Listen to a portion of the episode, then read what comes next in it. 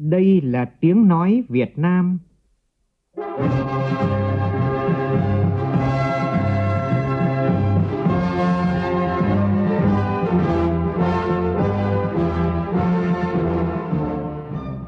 là tiếng nói Việt Nam, phát thanh từ Hà Nội, thủ đô nước Cộng hòa xã hội chủ nghĩa Việt Nam.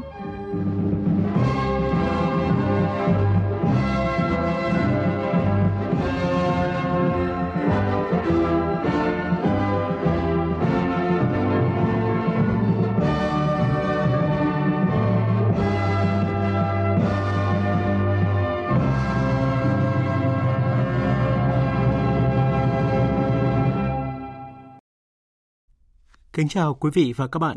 Mời quý vị và các bạn nghe chương trình Thời sự sáng của Đài Tiếng Nói Việt Nam. Hôm nay thứ Sáu ngày 2 tháng 8 năm 2019, tức ngày 2 tháng 7 năm kỷ hợi. Chương trình có những nội dung đáng chú ý sau.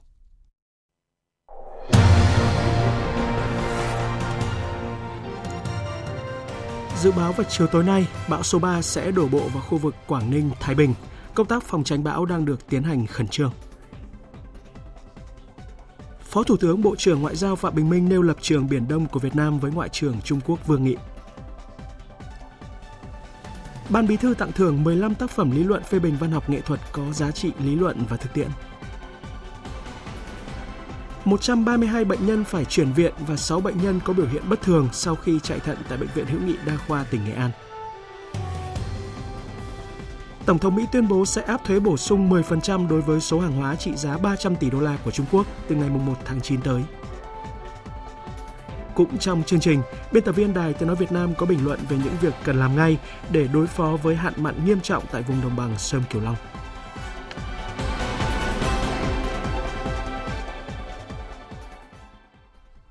Bây giờ là nội dung chi tiết.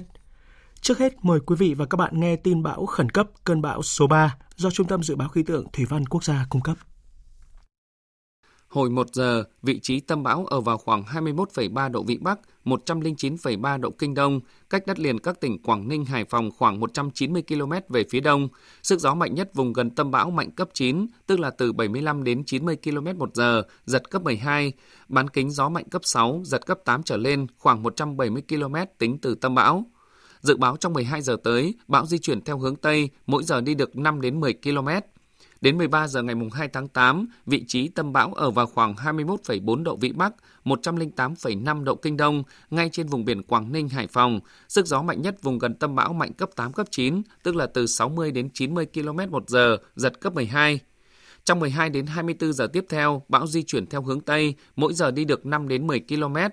Khoảng chiều đến tối ngày 2 tháng 8, đi vào đất liền các tỉnh từ Quảng Ninh đến Thái Bình với sức gió mạnh cấp 7, cấp 8, giật cấp 10, cấp 11, sau đó suy yếu dần thành áp thấp nhiệt đới.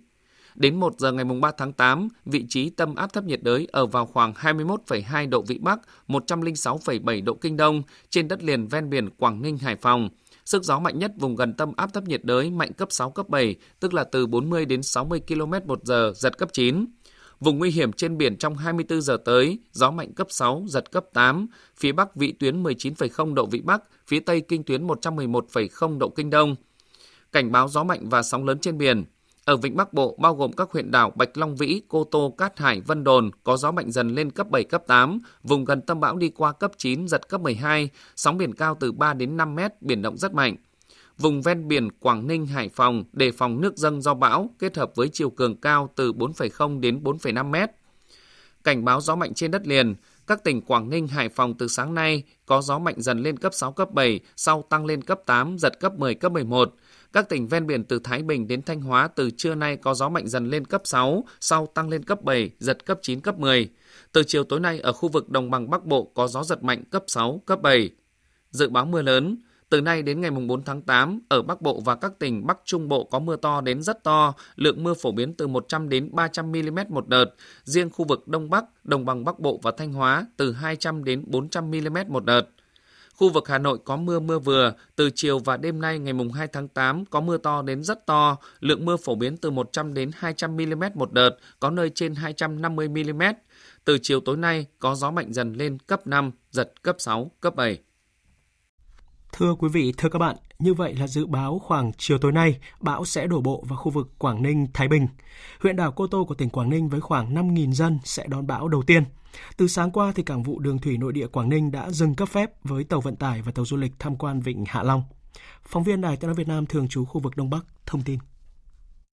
Gần 8.500 tàu thuyền đánh bắt hải sản của tỉnh Quảng Ninh đã di chuyển về nơi tránh trú gần nhất. Người dân nuôi trồng hơn 10.000 lồng bè thủy sản ven biển Móng Cái, Đầm Hà, Tiên Yên, Vân Đồn, Cầm Phả cũng đã chủ động chẳng chống, gia cố tài sản trước khi bão vào. Quảng Ninh còn huy động hơn 1.300 cán bộ, chiến sĩ lực lượng vũ trang, hàng nghìn dân quân tự vệ cùng các phương tiện vật lực xuống cơ sở giúp nhân dân phòng chống bão. Ủy ban nhân dân tỉnh Quảng Ninh đã thành lập 5 đoàn công tác xuống các địa phương để chỉ đạo việc ứng phó với bão số 3. Chủ tịch Ủy ban nhân dân tỉnh Quảng Ninh yêu cầu thực hiện nghiêm túc phương châm 4 tại chỗ, sẵn sàng vật tư, dự trữ cứu hộ đê, ứng phó các tình huống của bão. Cùng với Quảng Ninh thì thành phố Hải Phòng cũng đã ra lệnh cấm biển từ chiều qua, tổ chức di rời các phương tiện tàu thuyền và sơ tán dân ở các vùng nguy hiểm đến nơi an toàn trước 7 giờ sáng nay. Tin của phóng viên Thanh Nga. Thành phố Hải Phòng đã thành lập 8 đoàn đi kiểm tra công tác phòng chống bão. Đến thời điểm này, các địa phương đã sẵn sàng nhân lực, vật tư theo phương châm 4 tại chỗ, bảo vệ các trọng điểm sung yếu. Kiểm tra công tác phòng chống bão số 3 tại khu vực đồi Thiên Văn, nơi có nguy cơ xảy ra sạt lở và làng trài Ngọc Sơn, quận Kiến An. Ông Nguyễn Văn Thành, Phó Chủ tịch Ủy ban nhân dân thành phố Hải Phòng yêu cầu khẩn trương vận động hộ dân tại các khu vực này về nơi ở an toàn. Dự phòng về những cái kế hoạch di chuyển cấp bách trong cái tình huống mà xấu chúng ta dự kiến xảy ra thì cái này phải huy động lực lượng cảnh báo trước cho các hộ dân để họ sẵn sàng để ứng phó với cơn bão số 3, Chủ tịch Ủy ban nhân dân thành phố Hà Nội vừa có công điện yêu cầu các cấp các ngành các đơn vị chủ động tập trung mọi biện pháp phòng tránh, đặc biệt các huyện Phúc Thọ, Thạch Thất, Quốc Oai, Trương Mỹ, Mỹ Đức, vùng thường xuyên bị ảnh hưởng lũ rừng ngang, ra soát kiểm tra các điểm sung yếu, dễ có nguy cơ sự cố, nhất là đê điều, công trình thủy lợi, bảo đảm an toàn về người và tài sản. Công ty thoát nước Hà Nội đảm bảo tiêu thoát nước, chống úng ngập khu vực nội thành. Công ty công viên cây xanh Hà Nội cắt tỉa chặt hạ những cây xanh có nguy cơ đổ gãy mất an toàn. Thưa quý vị, thưa các bạn, hoàn lưu bão có thể gây mưa lớn tại Bắc Bộ, Bắc Trung Bộ, đặc biệt là khu vực Đông Bắc, Đồng bằng Bắc Bộ và Thanh Hóa, nguy cơ xảy ra lũ quét, sạt lở đất tại vùng núi, ngập úng cục bộ tại vùng thấp trũng ven biển. Đại tá Nguyễn Anh Dũng, trưởng phòng phòng chống thiên tai, Cục Cứu hộ Cứu nạn Bộ Quốc phòng cho biết. Chúng ta cần lưu tâm chú ý hơn đến các tỉnh vùng núi. Mà trong thời gian vừa qua là mưa liên tục, lũ quét sạt lở đất chắc chắn là sẽ xảy ra. Mà trên địa bàn này cái thông tin đến với chính quyền cơ sở và cấp với người dân là cũng không được đầy đủ như ở vùng biển. Cái tư tưởng, cái chủ quan bất cẩn nó vẫn còn. Làm sao truyền tải được cái quyết liệt của ban chỉ đạo các cấp đến với cái chính quyền cơ sở và đến với người dân. Do ảnh hưởng của cơn bão số 3, Dự kiến hơn 20 chuyến bay đến và đi từ Hải Phòng của các hãng hàng không Vietnam Airlines, Vietjet Air và Jetstar Pacific sẽ dừng khai thác trong ngày hôm nay. Cụ thể như sau. Vietnam Airlines sẽ hủy 5 chuyến bay giữa thành phố Hồ Chí Minh và Hải Phòng trong ngày hôm nay và bay sớm 2 chuyến giữa thành phố Hồ Chí Minh Hải Phòng trước 12 giờ trưa nay do sân bay Hải Phòng đóng cửa, hủy 4 chuyến Đà Nẵng Hải Phòng và thành phố Hồ Chí Minh Vân Đồn Quảng Ninh. Để hỗ trợ hành khách, Vietnam Airlines tăng thêm một chuyến bay khứ hồi giữa Đà Nẵng Hà Nội và một chuyến bay khứ hồi giữa thành phố Hồ Chí Minh Hà Nội trong ngày hôm nay. Vietjet Air sẽ dừng khai thác 11 chuyến đến và đi từ Hải Phòng, bao gồm 2 chuyến chặng Hải Phòng Bangkok Thái Lan, 6 chuyến chặng thành phố Hồ Chí Minh Hải Phòng, 2 chuyến chặng Đà Nẵng Hải Phòng và một chuyến chặng Nha Trang Hải Phòng. Jetstar Pacific sẽ hủy hai chuyến bay đi và đến sân bay Cát Bi từ thành phố Hồ Chí Minh. Một số chuyến bay khác cũng điều chỉnh thời gian khai thác. Các hãng hàng không khuyến nghị hành khách đang có kế hoạch đến đi từ các sân bay Hải Phòng, Vân Đồn, Thanh Hóa, Vinh, Điện Biên trong thời gian này thường xuyên cập nhật tình hình thời tiết và thông tin của các hãng hàng không. Thời sự VOV, nhanh, tin cậy, hấp dẫn. Dưới sự chủ trì của Thủ tướng Nguyễn Xuân Phúc, hôm qua chính phủ đã họp phiên thường kỳ bàn về tình hình kinh tế xã hội tháng 7 và 7 tháng năm nay. Công bố nhiều tin vui của nền kinh tế, song Thủ tướng cũng yêu cầu cán bộ ở các tỉnh, thành phố trọng điểm về kinh tế phải xóa bỏ tâm lý e ngại, sợ trách nhiệm trong phê duyệt các dự án đầu tư ở bộ ngành và địa phương mình. Thủ tướng cũng đánh giá là việc vận động giảm sử dụng đồ nhựa một lần đang đạt kết quả tích cực. Về vấn đề này, Bộ Tài nguyên Môi trường phải xây dựng chính sách cụ thể, giảm chôn lấp rác thải đi cùng với hành động mạnh mẽ đối với hành vi nhập lậu rác thải vào Việt Nam như là các nước đã làm.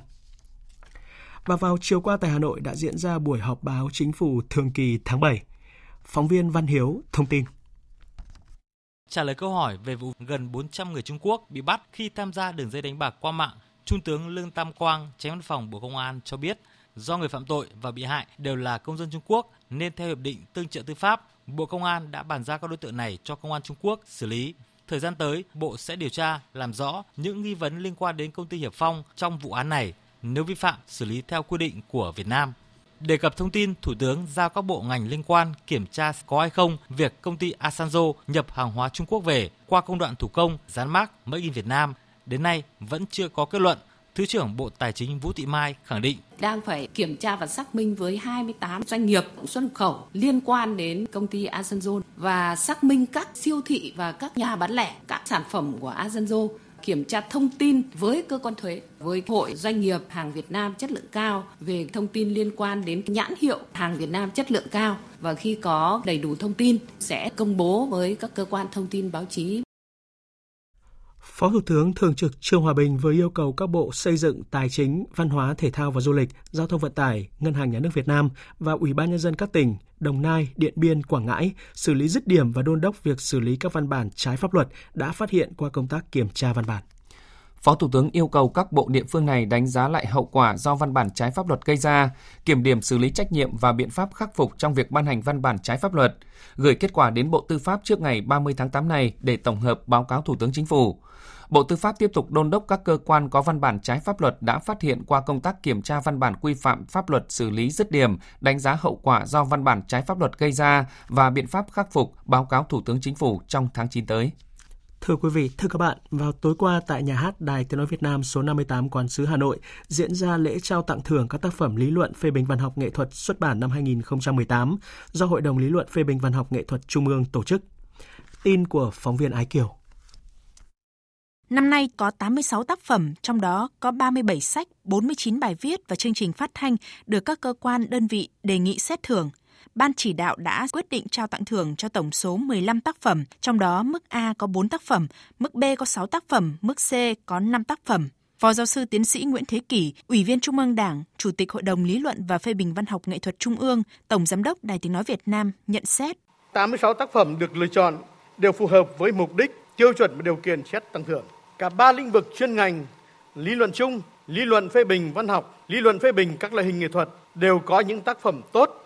Phần đấu để tặng thưởng quan trọng và có ý nghĩa này của Ban Bí thư Trung Đảng tiếp tục khẳng định mục đích, ý nghĩa và tính thiết thực của tặng thưởng đối với đời sống văn học nghệ thuật nước nhà Việc tặng thưởng cổ vũ những tác phẩm lý luận phê bình phục vụ trực tiếp cho định hướng lãnh đạo của Đảng, Nhà nước trên lĩnh vực văn học nghệ thuật, động viên thúc đẩy và phát huy tiềm năng của đội ngũ lý luận phê bình văn học nghệ thuật có tác phẩm tốt phục vụ hiệu quả sự chỉ đạo của Đảng trên lĩnh vực quan trọng và tinh tế này.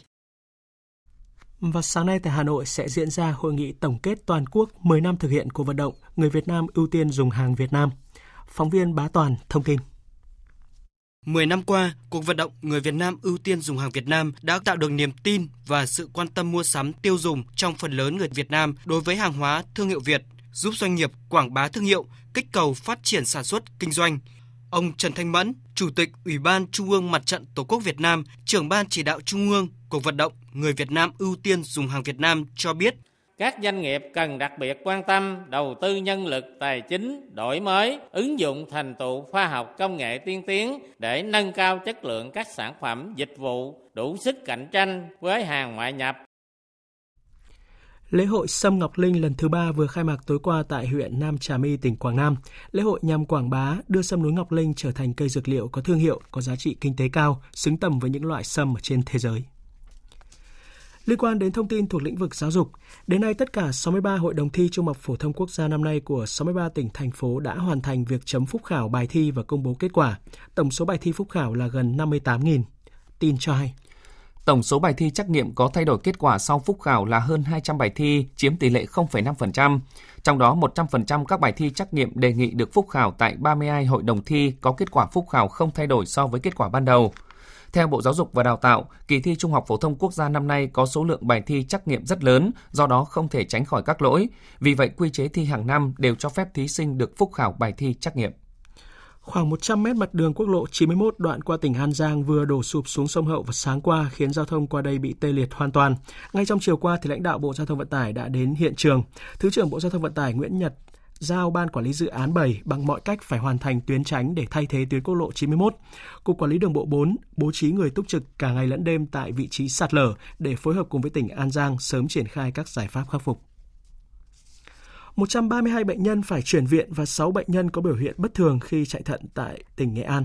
Tin cho hay. Sự việc xảy ra từ ngày 30 tháng 7, trong lúc chạy thận tại Bệnh viện Hữu nghị Đa khoa Nghệ An, 6 bệnh nhân có biểu hiện bất thường, trong đó có 2 bệnh nhân sau khi điều trị tại bệnh viện đã phải chuyển ra Hà Nội để điều trị. Sau khi có những hiện tượng bất thường, Bệnh viện Hữu nghị Đa khoa Nghệ An đã kiểm tra và mời các chuyên gia từ Bệnh viện Bạch Mai Hà Nội vào để kiểm tra cụ thể. Việc kiểm tra vẫn đang được thực hiện để xác định chính xác nguyên nhân. Sở Y tế Nghệ An đã chỉ đạo Bệnh viện Hữu nghị Đa khoa Nghệ An liên hệ với các bệnh viện tại thành phố Vinh để chuyển viện điều trị cho 132 bệnh nhân khác đang điều trị ngoại trú.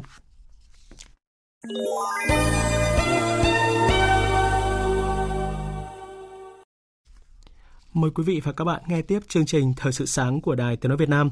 Trong khuôn khổ Hội nghị Bộ trưởng Ngoại giao ASEAN lần thứ 52 và các hội nghị liên quan diễn ra tại thủ đô Bangkok của Thái Lan, Phó Thủ tướng Bộ trưởng Ngoại giao Phạm Bình Minh đã cùng các Bộ trưởng Ngoại giao ASEAN và những đối tác tham dự các hội nghị Bộ trưởng giữa ASEAN với Australia, Ấn Độ, Liên minh châu Âu, Hàn Quốc và Canada.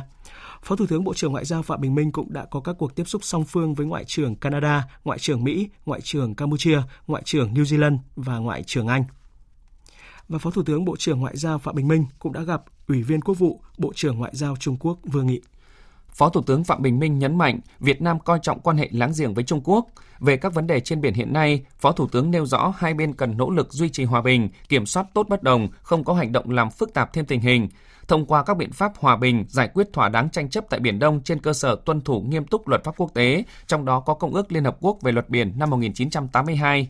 Ủy viên Quốc vụ Ngoại trưởng Vương Nghị khẳng định Đảng, Chính phủ Trung Quốc trân trọng quan hệ với Việt Nam, nỗ lực giữ gìn quan hệ hữu nghị giữa hai nước, nhất trí cùng trao đổi ý kiến, giải quyết thỏa đáng những vấn đề phát sinh trong quan hệ. Thưa quý vị, thưa các bạn, báo chí quốc tế tiếp tục đăng tải nhiều bài viết phê phán hành động của Trung Quốc xâm phạm vùng đặc quyền kinh tế và thềm lục địa Việt Nam, cho rằng hành vi của Trung Quốc sẽ dẫn tới bất ổn khu vực. Tổng hợp của biên tập viên Hồ Điệp. Tờ Incais.com dẫn lời Bộ trưởng Quốc phòng Philippines ông Lozen Zana nhận định Trung Quốc cam kết hòa bình ổn định và đảm bảo tuân thủ luật pháp quốc tế, nhưng những gì họ làm trên Biển Đông lại không phù hợp với những điều mà họ cam kết. Bộ trưởng Quốc phòng Philippines đưa ra nhận định này sau khi Đại sứ Trung Quốc tại Philippines có bài phát biểu về lập trường hòa bình của Trung Quốc hôm thứ Hai. Theo tờ Incais.com, Bộ trưởng Quốc phòng Philippines thậm chí còn cho rằng việc Trung Quốc chiếm bãi cạn Scarborough vốn thuộc chủ quyền của Philippines từ nhiều năm trước chính là một hình thức bắt nạt quốc gia này và quốc tế không mong muốn xảy ra thêm một trường hợp tương tự như vậy. Các hãng tin Reuters, BBC, AFP đều dẫn tuyên bố của Ngoại trưởng Mỹ Mike Pompeo chỉ trích hành động cưỡng ép của Trung Quốc ở Biển Đông bên lề hội nghị ngoại trưởng ASEAN ngày hôm qua. Các tờ báo Nhật Bản trong 12 giờ qua cũng đã đăng tải nhiều bài viết phê phán các hành động của Trung Quốc ở Biển Đông. Tờ Asahi cho rằng Trung Quốc một mặt thể hiện tình bằng hữu nhưng lại không nhượng bộ một chút nào về cái gọi là chủ quyền của mình. Chuyển sang các tin thế giới đáng chú ý khác, quân đội Hàn Quốc hôm nay cho hay Triều Tiên vừa bắn các vật thể tầm ngắn chưa xác định vào vùng biển phía đông nước này về phía biển Nhật Bản. Đây là vụ phóng lần thứ ba trong tuần này. Cơ quan tình báo quốc gia Hàn Quốc nhận định Triều Tiên có khả năng sẽ tiếp tục thị uy sức mạnh quân sự như phóng tên lửa trong tháng 8 này. Bởi trong tháng này Hàn Quốc sẽ nhập vũ khí tối tân như máy bay chiến đấu F-35A và tập trận chung với Mỹ. Những hoạt động này sẽ trở thành cái cớ để Triều Tiên khiêu khích. Triều Tiên cũng sẽ cần triển khai các hoạt động nhằm cải thiện hệ thống vũ khí của mình trước khi chính thức bắt đầu đàm phán với Mỹ. Trong khi đó, Tổng thống Mỹ Donald Trump cảm thấy không có vấn đề trước vụ thử tên lửa đạn đạo mới đây của Triều Tiên. Trong một diễn biến khác, Tổng thống Donald Trump vừa thông báo Mỹ sẽ áp thuế bổ sung 10% đối với 300 tỷ đô la hàng hóa Trung Quốc từ ngày 1 tháng 9 tới. Tin của phóng viên Phạm Huân thường trú tại Mỹ. Theo ông Trump, các quan chức hai nước sẽ vẫn tiếp tục đàm phán và ông vẫn hy vọng sẽ đạt được một thỏa thuận thương mại toàn diện với Trung Quốc. Ông Trump cũng chỉ trích Trung Quốc không giữ lời hứa mua nông sản của Mỹ, cũng như ngừng bán thuốc giảm đau fentanyl sang Mỹ. Thị trường chứng khoán Mỹ đã giảm điểm trong khi giá dầu tăng lên ngay sau tuyên bố của ông Trump. Theo Quỹ tiền tệ quốc tế, các biện pháp thuế quan đang được áp dụng giữa Mỹ và Trung Quốc sẽ khiến tăng trưởng kinh tế toàn cầu trong năm 2020 giảm 0,2%. Đại diện thương mại Mỹ Robert Lighthizer và Bộ trưởng Tài chính Steven Mnuchin vừa kết thúc các cuộc đàm phán thương mại với Trung Quốc ở Thượng Hải. Vòng đàm phán lần này được cho là không có nhiều tiến triển, mặc dù hai bên đều tuyên bố các cuộc đàm phán diễn ra theo hướng xây dựng. Vòng đàm phán tiếp theo dự kiến sẽ diễn ra tại Mỹ vào tháng tới. Theo kế hoạch hôm nay, Mỹ sẽ chính thức rút khỏi Hiệp ước các lực lượng hạt nhân tầm trung được Mỹ và Liên Xô ký kết từ năm 1987. Biên tập viên Thu Hà nhận định. Sự tồn tại của Hiệp ước các lực lượng hạt nhân tầm trung INF trong hơn 30 năm qua được xem như một trụ cột quan trọng góp phần đảm bảo an ninh an toàn hạt nhân cho thế giới. Bởi theo hiệp ước này, Mỹ và Nga cam kết không sản xuất, thử nghiệm hay triển khai các tên lửa đạn đạo và tên lửa hành trình trên mặt đất tầm trung và tầm ngắn, tức là từ 500 đến 5.500 km. Song giờ đây, khi Mỹ rút khỏi hiệp ước INF và Nga cũng đình chỉ việc thực thi hiệp ước này, thì bóng ma gian đe hạt nhân giữa hai cường quốc quân sự này sẽ xuất hiện trở lại. Điều đó có nghĩa là khi INF không còn hiệu lực, chuyện chạy đua hạt nhân sẽ trở nên khó tránh khỏi, nhất là trong bối cảnh cạnh tranh địa chính trị giữa Nga và Mỹ ngày càng gay gắt.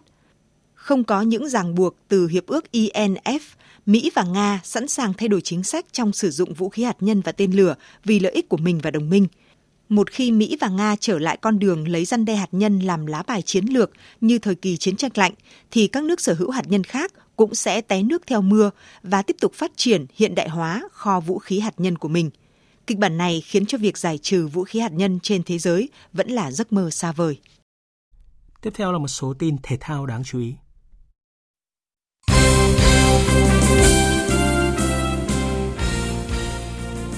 nhằm lên kế hoạch tập luyện cho U22 Việt Nam tại SEA Games 30 trong bối cảnh nước chủ nhà Philippines sẽ sử dụng mặt sân cỏ nhân tạo.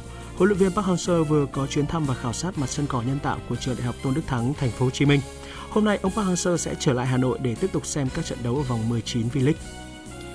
Câu lạc bộ Arsenal vừa chính thức sở hữu cầu thủ chạy cánh 24 tuổi người bờ biển Nga Nicolas Pepe của câu lạc bộ Lille của Pháp với mức giá 72 triệu bảng. Arsenal sẽ chỉ phải trả trước cho Lille 20 triệu bảng và số tiền còn lại được trả trong 5 năm.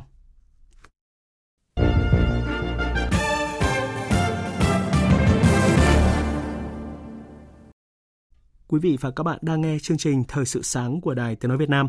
Thưa quý vị, thưa các bạn, dưới tác động của biến đổi khí hậu, đồng bằng sông Cửu Long nhiều năm qua luôn phải canh cánh nỗi lo hạn hán và xâm nhập mặn mỗi khi mùa khô về. Và năm nay, nỗi lo ấy dường như đến sớm hơn khi các ban ngành chức năng đã sớm lên tiếng cảnh báo về những nguy cơ lớn của mùa khô. Và đến thời điểm hiện tại thì nguy cơ ấy đã và đang thực sự hiện hữu, đòi hỏi các ngành các địa phương ngoài việc đưa ra những kế sách ngắn hạn thì cần có những giải pháp dài hạn, tránh bị động trước những tình huống xấu xảy ra. Bình luận của biên tập viên Minh Khánh. Theo tính toán, tổng lượng dòng chảy các trạm trên dòng chính sông Mê Công thiếu hụt từ 35 đến 45% so với cùng kỳ các năm trước. Nếu lũ không về hay quá thấp, lượng nước không đủ sức làm rào chắn đẩy mặn ra xa, thì viễn cảnh hạn mặt khốc liệt xâm nhập sâu trong nội đồng không còn là nỗi lo, mà sẽ là mối nguy hiển hiện trước mắt với người dân đồng bằng sông Cửu Long trong những tháng đầu năm 2020 khi mùa khô tới. Ngoài thiên tai, có thể nhìn thấy những nguyên nhân về nhân tai đã và đang gián tiếp gây ra tình trạng hạn hán, xâm nhập mặn tại đồng bằng sông Cửu Long. Trong đó phải kể đến việc xây dựng tràn lan các nhà máy thủy điện, hoạt động khai thác tài nguyên nước không kiểm soát tại thượng nguồn, dẫn đến việc thiếu hụt nghiêm trọng nguồn nước vùng hạ lưu. Một thực tế không thể phủ nhận là miền Tây Nam Bộ, dù chẳng chịt kênh rạch, nhưng tất cả đều phụ thuộc vào mực nước sông Tiền, sông Hậu, đoạn cuối cùng của sông Mê Công trước khi đổ ra biển.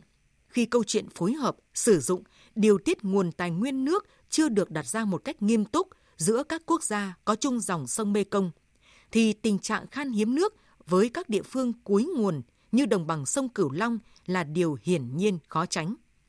Lâu nay, để đối phó với hạn mặn ở đồng bằng sông Cửu Long, đã có nhiều giải pháp được triển khai như xây dựng công trình cống, đập ngăn mặn hay chuyển đổi cơ cấu cây trồng, vật nuôi tùy theo đặc điểm từng địa phương, vùng sinh thái.